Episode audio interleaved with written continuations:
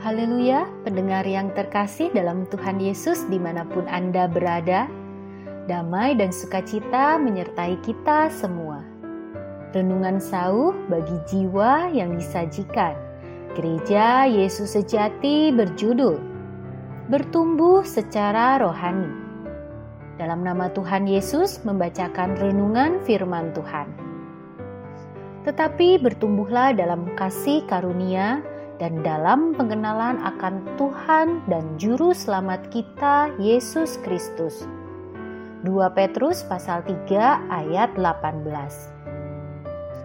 Kupu-kupu merupakan salah satu serangga yang memiliki bentuk sayap yang indah dan berwarna-warni. Kupu-kupu juga sering kali ditemui di taman dan hinggap pada bunga. Kupu-kupu adalah serangga yang tergolong serangga bersayap sisi.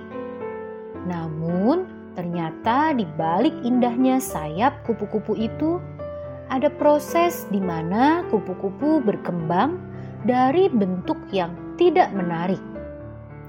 Pada proses pertumbuhannya, kupu-kupu mengalami beberapa kali perubahan bentuk fisik akibat pertumbuhan sel yang dikenal dengan istilah metamorfosis.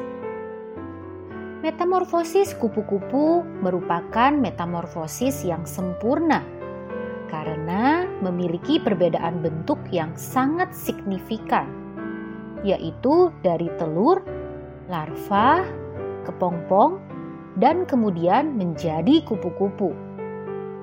Metamorfosis dari ulat menjadi kupu-kupu terjadi selama ia menjadi kepompong Selama tahap ini, tubuh lama ulat mati dan membentuk tubuh baru di dalam kepompong.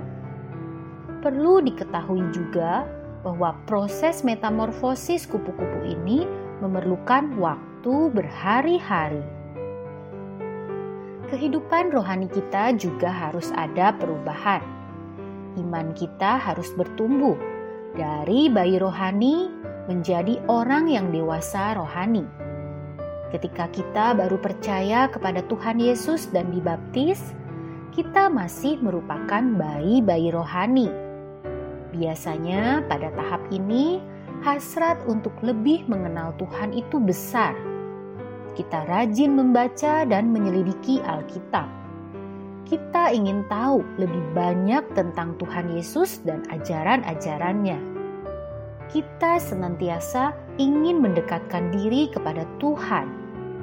Namun, karena masih merupakan bayi-bayi rohani, biasanya kita tidak bisa menerima makanan yang keras, melainkan hanya susu. Artinya, kita tidak bisa menerima firman yang keras. Kita ingin membaca dan mendengar firman yang dapat memberikan sukacita dan menyenangkan hati. Ketika iman kita bertumbuh, kita akan berubah lagi dari bayi menjadi kanak-kanak. Ciri iman kanak-kanak adalah percaya pada janji-janji Tuhan dan sangat mengandalkan Tuhan.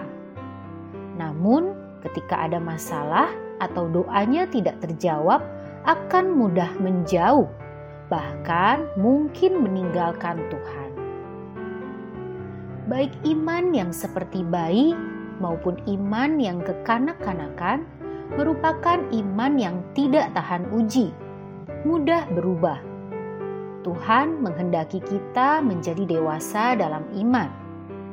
Orang yang memiliki iman yang dewasa dapat menerima makanan yang keras, misalnya berupa nasihat atau teguran melalui firman mereka juga senantiasa memperbaharui pikiran sehingga bisa membedakan dan memahami kehendak Tuhan dalam kehidupan mereka, serta berusaha untuk melakukannya, karena mereka telah memiliki banyak pengetahuan tentang Allah dan firman-Nya. Maka, seharusnya mereka juga bisa mengajar atau menasehati orang lain. Sama seperti metamorfosis kupu-kupu yang memerlukan proses waktu, iman kita pun demikian. iman yang dewasa tidak dapat diperoleh dalam waktu yang singkat. Semuanya memerlukan proses, dan proses itu sering kali menyakitkan. Kita harus mematikan manusia lama kita, yaitu menanggalkan perbuatan-perbuatan dosa, hawa nafsu, serta keinginan dunia. Semakin kita bertekun dalam pengenalan akan firman dan dalam persekutuan dengan Tuhan, proses pertumbuhan tersebut akan semakin cepat. Jika kita berhasil melakukannya, maka kita akan menjadi manusia baru yang sempurna, yang kudus dan tak bercacat. Sama seperti kupu-kupu yang berubah dari telur yang tidak menarik menjadi seekor kupu-kupu yang memiliki warna-warni yang indah. Kita pun akan berubah dari seorang manusia yang hina dan penuh dosa menjadi anak Allah yang kudus dan sempurna. Kiranya kita mau berjuang untuk bisa sampai pada tahap iman seperti ini. Majulah terus, jangan berhenti di tengah jalan Tuhan Yesus menyertai kita semua. Amin.